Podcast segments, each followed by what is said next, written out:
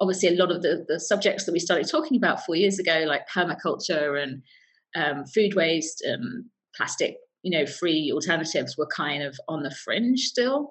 Um, but now they're so in the mainstream, and, and especially with the kind of the challenges that we're facing this year, and people wanting to live slightly different lives. Um, you know, we're really starting to see these issues go mainstream, which is fantastic. Welcome back to the Sustainable Jungle podcast. I'm Joy, and in this episode, I'm chatting with Georgina Wilson Powell, the founder and editor of Pebble Mag, an increasingly global sustainable lifestyle magazine. Georgina has joined us before on the show almost a year ago, back in episode 45. So we'd highly recommend checking out that episode to learn more about Georgina and Pebble Mag. In this episode, we're talking about the impressive projects Pebble Mag has covered over the last year, including their very own Pebble Forest. We also cover Georgina's two books that are upcoming for release early next year, and the Future Fest Pebble Mag will be hosting in November, which we at Sustainable Jungle are super excited to be part of. As always, you can find the show notes for this episode, including all the relevant links, including the link to Future Fest, over at sustainablejungle.com forward slash podcast. And now let's catch up with Georgina Wilson. Hello, Georgina. Welcome back onto the show. Gosh, I can't believe it's coming up a full year since we last spoke. And wow, what a crazy year it's been. So uh, tell me, how are you doing? How has the year been for you?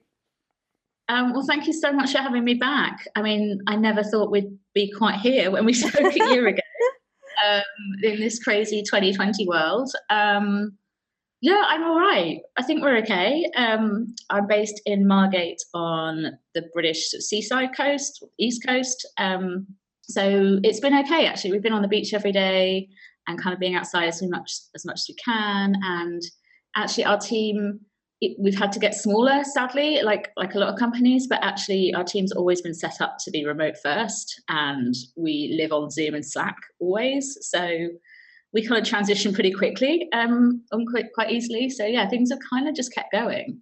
Um, just with a smaller horizon, I guess. There have been months when I don't leave my neighborhood, like most people.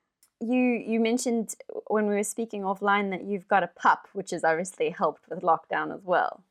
I know it's such a cliche. We've got a lockdown puppy, but um, in our defence, we we've been talking about it for years and never quite made the leap because we were in and out of London um, a lot of the time, and so yeah, obviously lockdown. We're both at home, me and my partner. So yeah, there's never a better time. And actually, it's been absolute saving grace. She's amazing.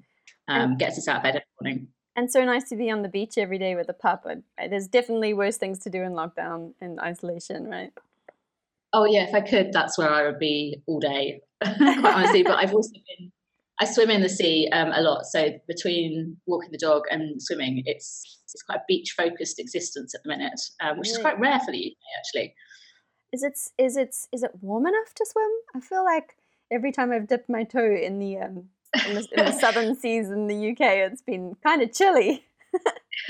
I think for you it probably would be, but um, you know, it's been all right actually. I started in May and I've still been swimming without a wetsuit this week. I think that might be the last week.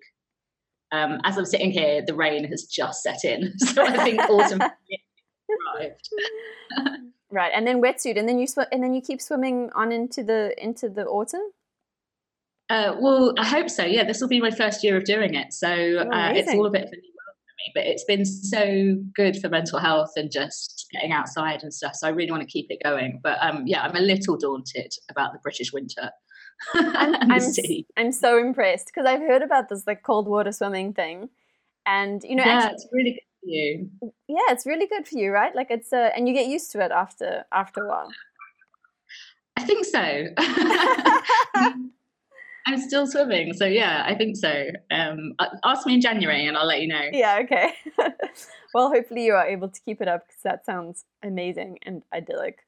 Um, but now, before we jump into talking about how Pebble Mag has been going over the last year, because I'm super excited to talk about some of the amazing initiatives you guys have been working on. But I wanted to ask you mostly because the last time we spoke about this, you had the best answers. Uh, so I wanted to ask you if you what is the latest, coolest sustainability related innovation, product invention, or progression you've seen over the last year? I'm so glad I gave good answers. Wow, that's that's really good. Um, I think actually it's a lot of different things for me, not not one big thing. I think there's for me there's been a huge number of like apps coming through that can really help people in their daily lives and just making this kind of um, convenience and ease of people cutting down their carbon emissions. For me very much the focus of the next couple of years really has to be getting carbon emissions down in any way we can however we can. You know with small big national personal it's it's all got to come back to carbon.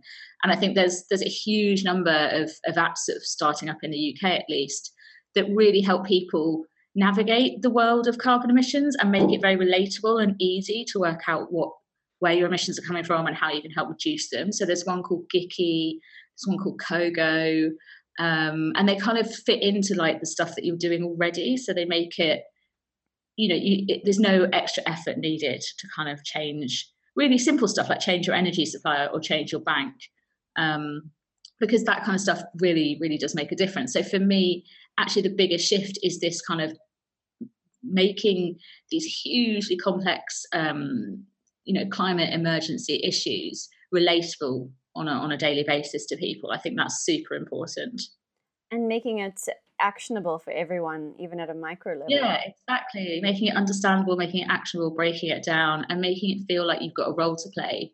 Um, and that it's an important role. You know, we all need to be in this together um, at every level. So I think that kind of that filtering through to kind of people on an individual level is is a definite sort of progression that that I'm liking. Yeah, that's awesome.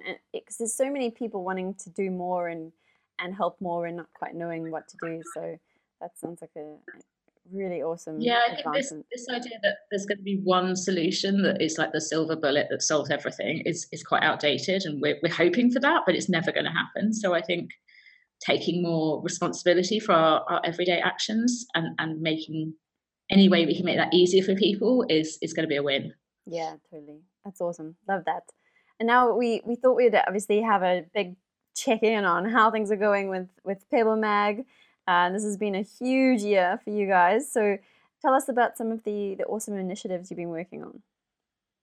Um, yeah, it's been a huge year. It's been a different year as well to the year we had planned. Um, we've had to sort of pivot and change and, and shake things up a bit as well. Um, but really, it's been so coming up. We're coming up on our fourth birthday, um, and we've uh, reached over 1.2 million readers in that time, which feels like a really big milestone um, and a really big validation of everything we've, we've been doing. And obviously, a lot of the, the subjects that we started talking about four years ago, like permaculture and um, food waste and plastic, you know, free alternatives, were kind of on the fringe still. Um, but now they're so in the mainstream, and, and especially with the kind of the challenges that we're facing this year, and people wanting to live slightly different lives. Um, you know, we're really starting to see these issues go mainstream, which is fantastic. And hopefully, we're there at the front, kind of helping everybody as, as many people as we can, and being that that resource and hub where people can come and find advice and other you know other people that feel the same that we are very much a community and a family and i think that's really come through this year um, when lockdown first started for us in the uk i started doing a daily email of like good news and different initiatives that were happening and charities you get involved with and it was amazing how many people emailed me back. Um, you know, how many times do you email back a newsletter? Yeah, that's incredible. And we're like, this is the best thing of my day, and like, I'm going to go and do all this stuff. Um, so we kind of realized the power that we have um, to connect people and, and to be that community. So that's really been a focus. And then we've revamped the website, so we've made it a lot more um, accessible for people. And, and, there's been a lot of like back end development that's not very exciting for most people, but it means it works a lot quicker. It's a lot smoother, um, and we've we've tried to make it clearer for people so they know to sign up to our newsletter for for features about eco living. They can now support us on Patreon, which I think we'll talk about in a bit, and that's been really exciting. And we've also um, worked with Treedom to develop a pebble forest, um, which is something I'm really super proud of this year because when you're a digital title or a digital product, it, it's quite hard. You know, you don't have a physical anything, um, and it's quite hard to show impact, even though we know we're having a huge impact. You don't have a, a physical impact. So we, for us to have a forest, um, we're working with Treedom, who are the most amazing tree planting um, company, um, and we've a sort of fruit farm uh, forest in uh, Kenya. Um, so everything that we do now gears towards that. So the more people sign up to the newsletter, the more trees we plant. We're giving away trees when people make comments on our site. And the good thing about these trees with Treedom is that you get uh, you can name your tree, you can see your tree. It has a photo diary. You can see when it's being planted and how it's growing. Um, it feels like you have ownership of that tree, which is really lovely. You're not just putting some money into a pot and assuming some random trees and some random forest gets gets uh, planted. So yeah, for me, I'm actually really proud. I think we're up to about 250 trees, and we want to get to 400 by the end of the year. That's epic, and I love that there's that that that readers are rewarded for engagement with trees. I mean, that is that is next level. yeah, everything we do now is about the trees, and it's for me, it's really lovely to know that you know far off in another country there is a positive impact because the stuff we're doing online here. Um, you know, it, it feels like that's a really good benefit. Um, so yeah, I mean, last year we gave away one percent of all of our revenue to charity, and we split it across four or five different charities, which was amazing to help different people. But I think this year it feels really nice to all to be funded in one way and to be able to see that. Um, so Very yeah, cool. so that's really. And how do they? So this is a fruit, a fruit forest. What is that? What does that involve? That sounds very interesting. So they make sure that all they use agroforestry, which is this term basically to make sure that all the trees um, are the best trees that can be planted in that region for the soil and the and the climate conditions. But they also give the farmers they work with um, a crop. So it could be cacao, it could be lemons, it could be all sorts of things. Um, so they they plant what's the most suitable, what's going to you know last the longest and absorb the most carbon. Um, but all of the trees produce a crop, so the farmers can then sell it and get a revenue from the tree as well. Wow, so much broader range of impact than just carbon sequestration. Very cool. Definitely. And then they monitor it over 10 years because they reckon 10 years is the time it takes for that tree to kind of grow and, and reach maturity. So it's a kind of long term plan. And I think it's not cheap either. And I think it, it's made me look at other companies that say, oh, we plant a tree for every pound that you know we give or something and it's made me kind of look at things and go well how is that possible? Because our trees cost 15 pounds. Yeah. Um that's that's the investment in there in that tree for 10 years. So i think yeah it's it's opened my eyes as well to this other whole area of the there's different quality of tree planting yeah i guess. In the same way there's different qualities of carbon offsetting which got a very bad rep a few years ago because you were just dumping money into like unspecified projects um, that had no oversight or transparency. We interviewed um, uh, For the Wild podcast founder, Ayana Young, uh, a little while ago, and she was telling us about the same issue. At, well, she's actually created her own tree planting pro- program. And she was telling us that, yeah, not every tree planting program is equal.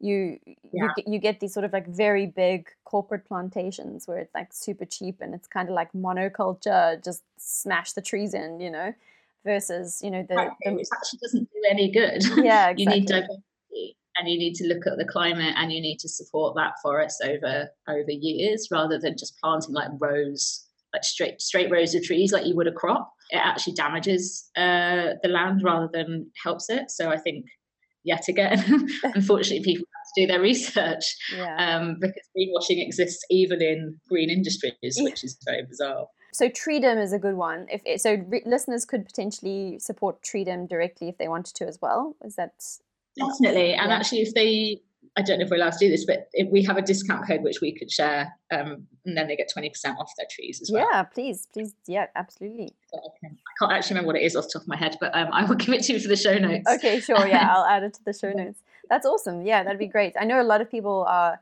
looking for different ways to support tree programs. So it'd be good to funnel people in the direction of a, a really great tree planting program. And I love the idea of having a broader impact in the community as well. That's genius. And last time we spoke, we we talked a lot about the the impact of the media and the contribution they were making to to the climate story and and making positive change and so on. And we talked about using um, using the media for good, and that was Pebble Mag's main focus. And obviously, that that hasn't changed much. In fact, you've actually taken that to the next level. So, tell me a little bit more about the um, the environmental journalism and Patreon campaign? Um, yeah, so we decided. Obviously, we've had a rocky year financially, like most companies, uh, definitely most media. Um, so we launched. We were going to launch Patreon anyway, and we pulled it forward a few months. So we launched it in lockdown with this idea that uh, 50% of whatever you contribute to Patreon, there's, there's various different levels, um, goes into a fund which we directly then fund and commission new journalism. Because obviously, freelancers and writers and journalists and photographers have really been suffering in this time as well. So, if we can kind of do our bit to help commission more, um, it's really helpful. And we get new voices in. And over the last few months as well, since the BLM um, protests and marches and everything have come through, we've been trying to broaden out who we're commissioning from. So we're commissioning a lot uh, more sort of diverse voices and opinions because also sustainability can seem like a very white middle class issue. So we're trying to do our bit to bring in and include more more people in that. Um, and it's a really nice sort of closed loop. You know, the readers that are in, invested in Pebble and love it and love the journalism that we produce are directly allowing us to produce more. Um, and in doing so, we're we're supporting our our industry, our community of, of freelancers and photographers. So yeah, it, it, feels like a really nice system. I'd like it to be bigger than it is, obviously. Um, at the minute, we're we're sort of kind of commissioning one piece a month, but we'd like to do more. Um, but people can kind of sign up for extra content. They sign up for exclusive access. Um, so all of our Patreon supporters at the minute are getting a free ticket to our our upcoming festival, which I know we're, we're going to talk about in a bit. But it's been, yeah, it's been a really positive system actually, and a really positive way to look at things. Um, and just trying to think about how we can best use our resources to a grow and b help others at the same time. So yeah, I'm I'm pretty pleased with how it's working. Um, and then I'm also sort of talking as well in my industry and, and trying to step up and use my voice as well um, a bit more about how yeah media we were talking about how media can be used as a force for good and the importance of the language that we're using and making sure we're trying to be more inclusive um, and bring people into the debate. Uh, it's not really a debate, but is it? Just bring people into the issue of climate change um, because you know it can feel very polarized, it can feel very um, combative, um, and really we need to take everybody on that journey with us. So how can we, you know, use language and use positive storytelling, and how can we use media to do that? Um, I think it's really you know it's a really testing time. Um, if you look for example like even at like the, the california wildfires you know no one's really talking about how they're climate driven in the states. Um, so just even even looking at what's being emitted in the news is is really interesting and quite scary. So yeah we're, we're trying to sort of see where where we fit into that and what we could do around that. Um, but yeah it's i think unfortunately there's so many crises crises going on everyone's attention is is so split um, and obviously we've got to make sure that we're all okay first. Um, so yeah it's it's a tough time to kind of cut through i think as well. Yeah there's there's a, so much going on and so much distraction at the moment. We've got like the us election we've got covid we've got all of the different crises crises crises. Um, now i've forgotten how to speak english um, yeah it's it's it's it's tricky to get the the climate conversation back on the map.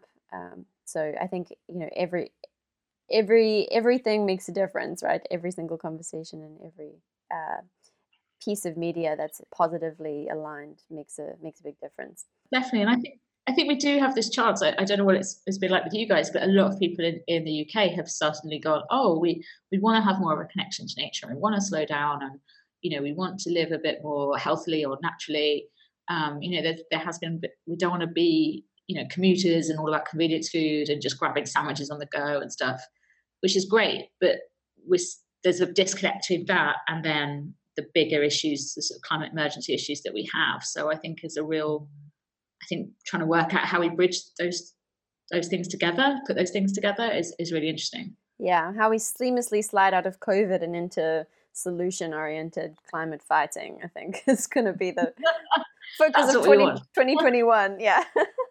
but interesting that what you was what you mentioned about Patreon, and you know that that's been a big challenge for the media industry, as far as I'm aware. At least I've heard the debates um, on the podcast scene about uh, whether you add advertising, you know, uh, to the beginning of your podcast or in the middle or whatever it is. You know, like the big podcast providers like NPR and so on do mm. um, or whether you ask for you know Patreon support from from your community. And I think it's it's such a tricky one, but but if you have that community, um, that dedicated community that really loves what you're doing, I think it can work really well with Patreon, which sounds like Pebble Mag has, right? Definitely. Although I think, I mean, just just you know, to be very candid, you know, Patreon's never going to pay my wages. It's yeah. never going to. It's never going to run the site. It's it's a kind of additional fund for us that we we then use to fund new journalism rather than putting it into the the operational side. You know, you have to take the advertising money, um, and we we try and square that off and, and work with ethical companies. You have to sort of do everything because I think there's so there's so many people who um, who don't want to pay for media and don't see why they should that it's it's really damaging the industry. Um, so yeah, it's important to kind of find revenue where you can. Yeah, absolutely, makes a lot of sense. Let's let's talk about the Stop Hate for Profit boycott on Facebook. What was that, and how how did Pebble get involved? It actually leads on directly from from the sort of last question, which is kind of the horrible business realities kind of impinging on what you want to be doing. Um, so yeah, stop hate for profit. I think it started in July, and it's a, a campaign that started in America about uh, publishers and media companies and big brands um, taking their ad spend away from Facebook and Instagram um, in response to them not taking down misinformation and carrying on sharing um, you know political stuff that's not true or fake news whatever you want to call it. Um, so yeah so that that's where it started. And i saw that patagonia you know joined into it and a lot of big brands and some publishers. I just thought actually this is where we need to belong. This is our this is the people we believe in and, and share values with. Um, and also i feel more and more uncomfortable spending money with facebook. Mm. um, for law, you know, for diminishing returns as well. Um, but it doesn't fit the values that we have as our business, um, and I don't really understand what they're doing, quite honestly. Um, but I think we were saying this offline. It is it's a really difficult decision. So we've done it for three months. We've definitely had a negative impact. Um, you know, we've we've our reach has got smaller because we used to advertise a, a little bit on on Facebook. Um, so yeah, it's a really tough one as an independent publisher how you balance your ethics alongside the need to obviously you know grow and reach your audience. They just have so much power, right? Like Facebook and Google, you just like well you know, I, one of my friends in the in the US has like moved his entire life off the big platforms and onto these sort of more niche providers of of data, whatever it may be uh, you know, for for fear of them having too much control and too much power. Like we've all watched um, Westworld and Black Mirror and so mm-hmm. on, and they get quite scary. Um, but but it, it's interesting. Like if you if you're running a business, you kind of you it, it's gotten to the point where we re- rely on them, which is kind of scary. Yeah, and I think the scariest thing is sort of taking the taking the spend away and then kind of going, oh, it actually does make a difference. Yeah. Annoyingly, um, so yeah, it's it's a balance. Um, it's a tough one. I mean, we're going to try and not spend or as much as we can, or spend as little as we can um, to kind of make sure that we're still in the game. But yeah, it's. I think as well. You know, there's there is a growing movement. I know lots of celebrities turn their Facebook off for a day, which is kind of nice, but. there was a, there was a sort of thing pointing out that everyone was back the next day flogging their products. So I don't really know where how I feel about that. Um, yeah, it, it's a it's another dilemma, really, isn't it? yeah, like so many of these things. Eh? But um, you know, I, I think I think sending a strong message through boycotts like this does work. You know, I think Facebook will get the if, if enough people do it and enough voices are raised, I think it will have an impact definitely and it's good to have the discussion as well you know i i sort of talked about it on on linkedin and, and a couple other places about what we were doing. And yeah, it sparked some nice discussions. So I think that's really important as well. Yeah, absolutely. So let, us talk about you because you personally have some pretty exciting news. You have written a book, and I just want to pause there and say, wow, how have you found time to write a book within the last year? That's really incredible. very, very impressive. Um, but yeah, I, I want to hear all about it. Um, I'll tell you a secret. I've actually written two. no way! Get out of town let's focus on one at a time. um, well, I started. Um, I got approached last this time last year to write "Is It Really Green," um, which comes out now in January. It was actually supposed to come out in May last year, no, this year, sorry. Um, but obviously, COVID, you know, happened. Right. Um, so it's all about the kind of eco dilemmas that you have at home. That you know, you might not know what to do for the best, so you do nothing. Um, and it's the kind of stuff you type into Google maybe late at night and kind of go, oh yeah, I should do something, and then don't. Um, but the idea is by having it in a really easy to read question and answer kind of book, you can dip in and dip out, refer back to it. There's super, super lots of stats um, about countries all over the globe. So it's, it's got a global uh, launch. I think it's coming out in Australia as well. Awesome. Um, so there's there's sort of relevant bits for for people all around the world. Um, and really, it's things like you know, should you use a dishwasher or wash up by hand? Should you buy a new car or a secondhand car? You know, what's how can you reduce your sort of carbon emissions around flying if you have to fly? Um, you know, so there's there's lots of kind of thorny issues in there that uh, we try and like give a really as, as, clear answer as we can. And then there's lots of stuff that you kind of go, no, this is this is clearly better than this, so just do this. Um, so hopefully it will spark discussions. Hopefully people can read it and use it in their families and give it to friends. And it's a nice way in as well for people who perhaps feel intimidated um, by the whole sustainability sector um, or don't feel like they're green enough or you know don't feel like an eco warrior. Um, it's not about any of that. It's about the sort of simple changes we can make at home. You don't even need to tell anyone you're doing it. Um, you know just you know even like the difference between turning your heating down a degree and kind of talking about the difference that makes and you know the simple stuff like putting lids on saucepans to stop you know to reduce the amount of energy you need to, to boil something. Wow. um so it's it's all geared around you know what you do at home and a lot of it doesn't cost any more money. In fact it's going to save you money. That's super cool. Wow i never thought about the dishwasher palaver now i'm going to be stressed about i'm going to have to read the book and find out about whether to use the dishwasher or the hand washing uh, yeah, so it comes out on the 7th of January, but you can pre order it now um, because we had it ready for, for May. But then I've had to go back and rewrite quite a lot of it um, because COVID. right. Um, so we, have we've uh, we had quite a lot of stuff around offices and like office culture, which obviously we've had to change. Oh, and then yeah. around traveling, traveling and commuting, we've obviously had to change as well. Mm, put those in the appendix for later. where we all oh, go God, back to normal. Gosh, yeah, how frustrating that you had to write rewrite so much of it. Oh, how annoying. But well, also trying to forward guess what the world's going to be like in January is a bit um, scary. So we've yeah we've done our best. Well, you might have to do a you know every two years do an update type of thing, which would be really I think should be a nice a nice little career there. Yeah, just stay on top of the uh, on top of the on top on top of the eco dilemmas. Be super helpful.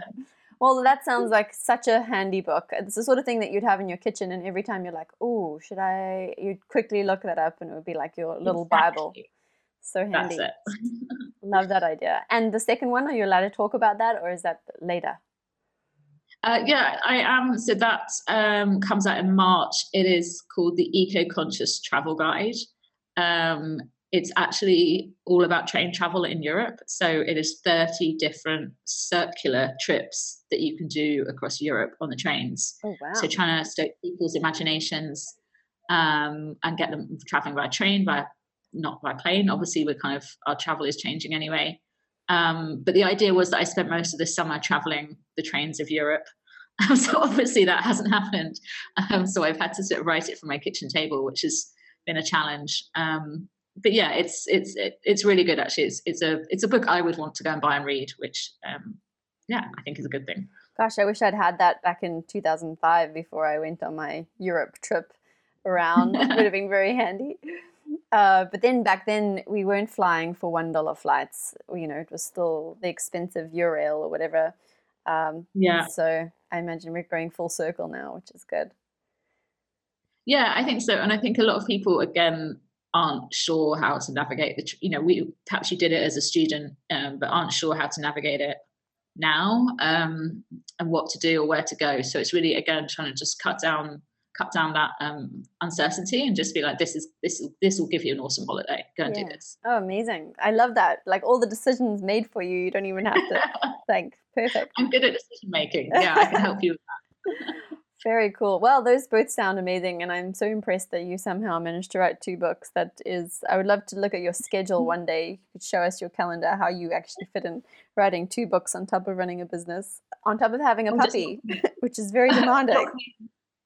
Well, I mean, the lockdown just suits it, doesn't it? Like, stay at home, and I'm not very good at not doing anything. So yeah put it, you put it, you've put it to good use very impressive let's just recap the the first one uh, is it really green that's coming out in january so you can mm-hmm. pre pre-order that now on uh, on amazon or on i mean we have a thing in the uk called hive which is like independent booksellers um but yeah amazon i guess for for global, for global. Um, yeah and the and then the what is the second one called uh, the Eco Conscious Travel Guide. I didn't have a hand in the title. The Eco um, Conscious Travel Guide. Okay, and that's coming out in March. That's coming out in March. Yeah, they were meant to come out so basically a year apart, and obviously that hasn't happened. Okay, so you'll, you'll just... really intense spring. Oh, that's good. Uh, okay, well, I'll put the links to uh, at least at least to is it really green uh, in the show notes for anybody who wants to oh, pre-order. Oh, I'm sure many people will. I certainly will be pretty keen to get my hands on that copy. Sounds so handy. And then and then later in the year, Pebble Mag will be hosting what I imagine will be the first ever virtual festival, which is going to be called Future Fest. It's very exciting. What is the festival going to involve this year? Um, so obviously we were gutted that we can't do physical events anymore. And like last year, that really we did four big um, thousand person events in London last year, and they were really the highlight um, of this again community coming together our, our, readers actually you know come off you know come into offline if you like that um, you know they were all arranging to meet up in the facebook community that we have and then people were making connections and you really see this lovely balance of like online media and offline events and we have a community in the real world which is which is super exciting so we we really we had a whole series of events planned um, which also have to scrap so we were trying to think what to do. And then this idea, again, of bringing people together, of having something positive to work on, having a project for the end of the year became really important. Um, and as we were talking about it, um, I've been inspired by quite a few different books this year, and really they all have one thing in common, which is this idea that we're missing imagination. Um, and we need imagination to really power the future and, and, and create the future this idea that you know we we've all got these targets, haven't we? You know, we want to get to net zero, or we want to be carbon neutral, and different countries have got different sort of deadlines for doing that. But no one actually knows what that's going to look like. You know, what are the what are the brands that you're going to buy? What are the services you're going to use? What does your home look like? Um, what your life look like if we're carbon neutral? So this is really the theme of Future Fest. Um, we wanted to kind of ditch the problems. We we know about the problems. Um, you know we don't need to kind of keep going over those um, but what are the solutions and who's going to get us there and what does it look like so that's really the focus of it and then we've taken all the bits that were really popular in our physical events so the talks um, workshops a big ethical market um, and we've kind of reimagined them to work online so i think we've i think we've found a way that they are really interactive and really fun um, in, in, a sort of uh, format that's going to feel quite slick and innovative. It won't just be another Zoom call where you're kind of just sat there looking at other other people's faces. Um, and then as well, we're doing. I think this is the world first. We're doing the world's first ever podcast stage. So we're getting 10 of the world's best sustainable podcasts to record us a live episode over the weekend using our ticket holders as a live audience. And I'm so excited that you guys are involved and going to be one of the first podcasts that records. Thank you so much for inviting us. We are very excited about it. It's going to be great. Yeah. We have never been involved in a festival, let alone a virtual festival, so it's going to be it's going to be awesome. We're super excited.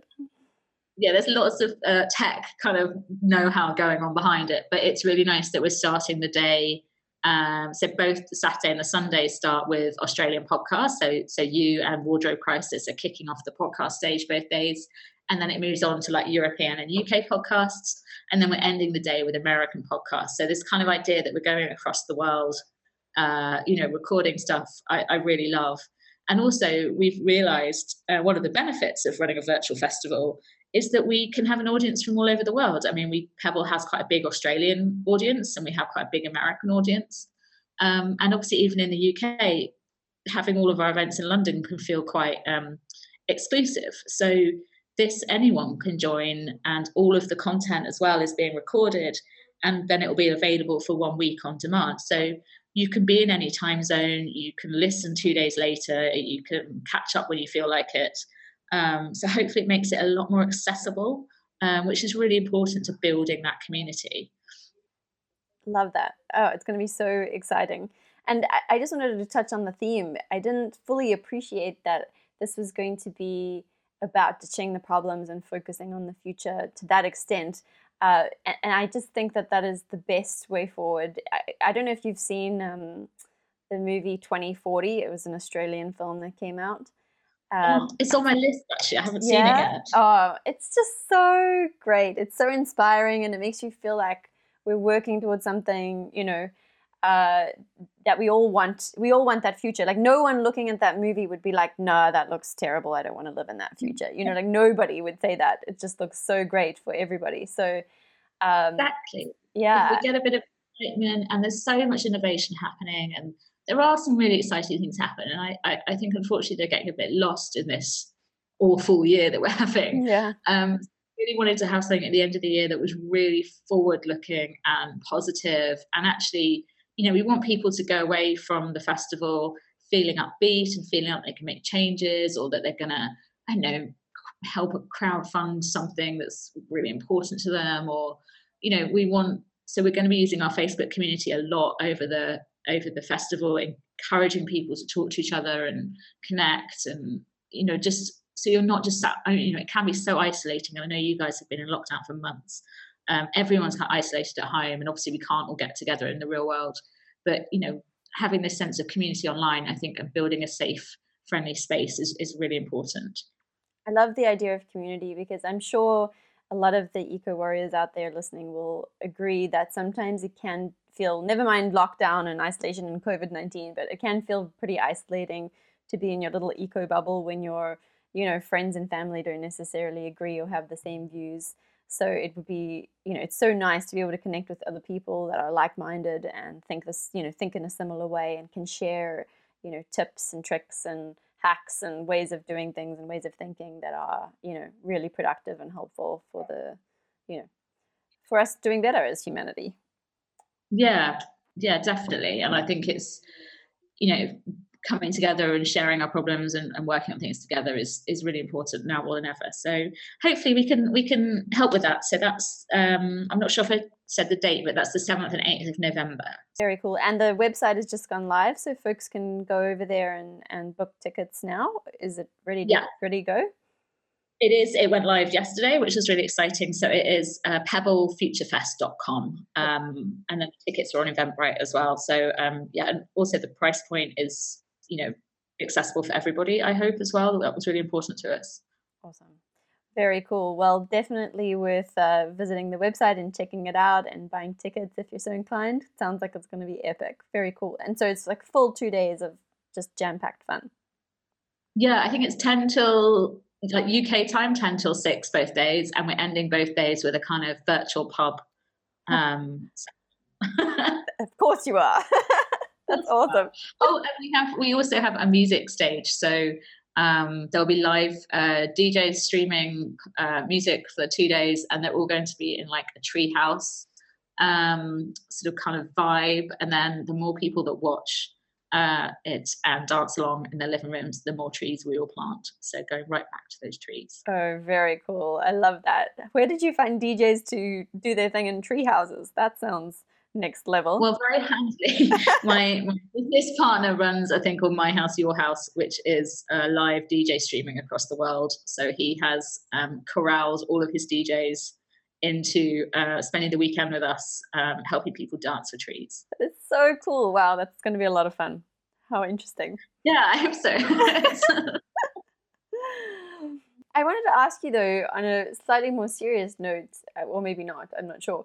The um, the, the actual business side or the operation side of setting up a virtual festival versus what you did last year feels like a like a quite a different skill set. Have you found that it's been like a fun challenge or has it been a challenge, you know, a difficult challenge or um, what is what has that process been like for you guys? It hasn't been too different in terms of the programming and stuff. Um, so that's actually been quite the same, but actually in a way easier because you haven't got to physically get speakers to a location. And it also means we can have people from all over the world. So that's been a real benefit of, of kind of going, oh, we really want to want that person to speak. You know, they can do that from from New York or Australia or whatever.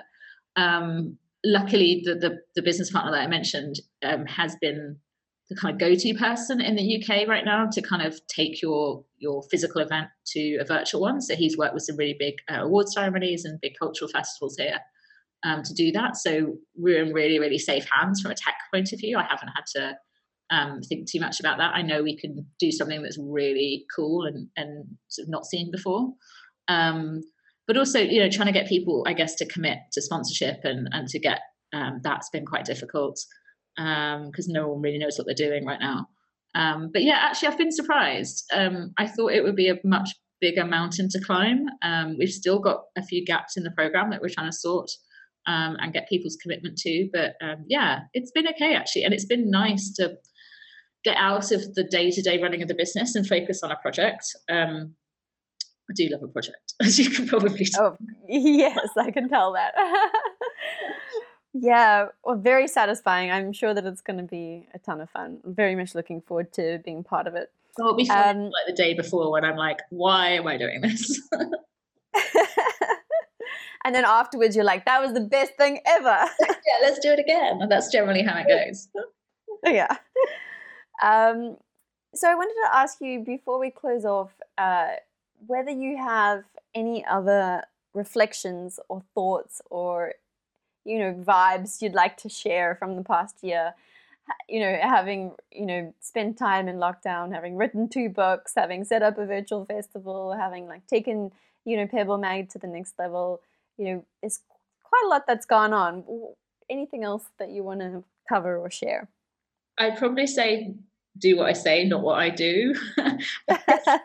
um, when you put it like that, it seems like I've done nothing but work. Um, I don't know. I think this we are all supposed to be slowing down and finding time in nature and being outside more, which I have definitely been doing. Um, and someone I, someone was sharing some advice yesterday on a, a, group I'm in, and they were talking about this this idea of this year being a big pause and just um, just sort of floating, just keeping maintaining the status quo is actually a win. You know, this idea that we can grow in this time or we can kind of achieve what we wanted to achieve is is perhaps unrealistic. So just keeping going is actually a really important thing. Um, obviously, i I'm not sure how or what I've been doing fits into that because I seem to have ticked off a lot of things. Um, but yeah, I think for me, I I struggle to kind of let go and slow down. So that's something I really want to work on for the rest of the year, um, and actually let go a little bit, um, especially as we're coming into winter. Yeah. I, I I suffer the same ailment and it's really hard. It's actually you have to be so conscious about it, right? yeah, I've just started doing some breath work actually, and that's been really interesting. Um, this, you know, this sort of like meditation, but very much focused on your breath. And um, yeah, that's something I want to sort of do more of over the winter and, and actually be a little bit more selfish. Yeah, get some in there. Definitely, I'm sure. You know, it's really needed, right? Like they say, the old um, saying about keeping yourself topped up so that you can keep doing the good work you're doing, right? You have to have to do yeah, it. And I'm the worst at that. like, that is probably my biggest like downfall. Um, so yeah, don't don't don't don't do what I've done. I think is is the advice I would give people. Fair enough. And uh, you mentioned before that you've read some really great books this year, so I thought I'd quickly tap into that and just get a download of your favorite reads from the year. Yeah, so um, one came out at the end of last year, so I hope that's allowed. Um, but it's by a guy called Rob Hopkins. Um, and he wrote a book called From What Is to What If. And again, it's all about this lack of imagination or death, death of imagination. And it goes back to, you know, very early days in the way our education system's changed and play is kind of sidelined. And, and as adults, how we don't play enough and we don't um, let go enough and we don't dream enough. And it's this idea of, you know, again, how can we imagine, how can we solve the problems that we have if we can't imagine a better future? Um, so he was very much the sort of guiding inspiration for the festival. And, and amazingly, he's going to do his podcast at the festival and do an interactive session around the power of play, um, which is going to be really super exciting. Um, so come and join that for sure. Um, and then two books that have come out actually really recently. So one is um, Less is More by Jason Hickel. Um, and that's actually all about uh, how capitalism could only ever have ended up causing a climate emergency and how degrowth is actually what we need now. So this idea of unregulated growth and um, how it could only end up in one sort of in, in one terrible way, um, and what we do about that. So that's super interesting. I haven't quite finished it, so I can't tell you the ending. Um, and uh, there's another book called what's it called? It's called English Pastoral. Um, so I don't know about in Australia, but this idea of regenerative agriculture is really taking off here, and the idea of sort of rewilding the land and using permaculture and really trying to reverse the effects of industrial um, sort of mono planting and, and sort of the industrial farming complex. Um, and it's the story of an English farmer who's had the land for three generations and actually how he has turned the land back to where it perhaps was two generations ago. So before pesticides and these, these kind of monocrops and, and GM food and stuff, um, and how his farm has absolutely blossomed and thrived by him doing that. Um, so his name is James Rebanks, um, and that's yeah, that's a wonderful book. Wow, that sounds like a great story. I love the regenerative agriculture movement. It's so exciting, and it feels like it feels like such a no-brainer. I mean, I know nothing about yeah. agriculture, so maybe there'll be some farmers scoffing at me, but I really feel like it's it just seems like it it's such a no-brainer. Yeah, it really does. Nature do its thing and getting on with it, and actually the benefits are amazing. So um, yeah, I think uh, because he is a you know he was a very traditional farmer and he's kind of completely changed. I think it's it, it is cutting through. Um, and he's a wonderful writer as well. So it's this really beautifully written, you know, family story um, of this of this wonderful landscape. So yeah, it's it's a good book, whatever your sort of feelings. Even better that he's a convert. That's like that's exactly what we need. um, exactly. Have you seen the movie the the biggest little littlest biggest, biggest little farm? Think it's biggest. Oh, I think I've heard of it. I haven't seen it. Yeah, I think it's called the biggest little farm, and you would love it. It's really inspiring and all about regenerative regenerative agriculture. Oh, I have to go and look that up. Definitely. Yeah, it's very cool. Yeah, you. I think it would be right up your alley if you need a good um, good Friday night doco to watch. Well, I guess. For anyone who doesn't already know who Pebble Mag is, uh, where can people find it online and, and get stuck in and join join the Facebook group and um, so you can find Pebble Magazine online at pebblemag.com, and then we have all of our new content and our weekly news and everything else in our newsletter, and you can sign up to that on the homepage or the link in bio in our Instagram or Twitter accounts, which are just Pebble Magazine. Um, and then we have a big Facebook community called the Pebble Pod. Um, so come and join that. Um, and yeah, it's it's a really really friendly group. I've never had to moderate anyone in four years. Um, so come and enjoy that friendly, supportive uh, network of eco people. I uh, after we spoke last time, I joined the Pebble Pod, and it's awesome. I can highly recommend it to anybody oh, out there. Brilliant! It's really oh, it's really fun, and I love the the questions that get asked. You know, every day, sometimes multiple times a day. It seems.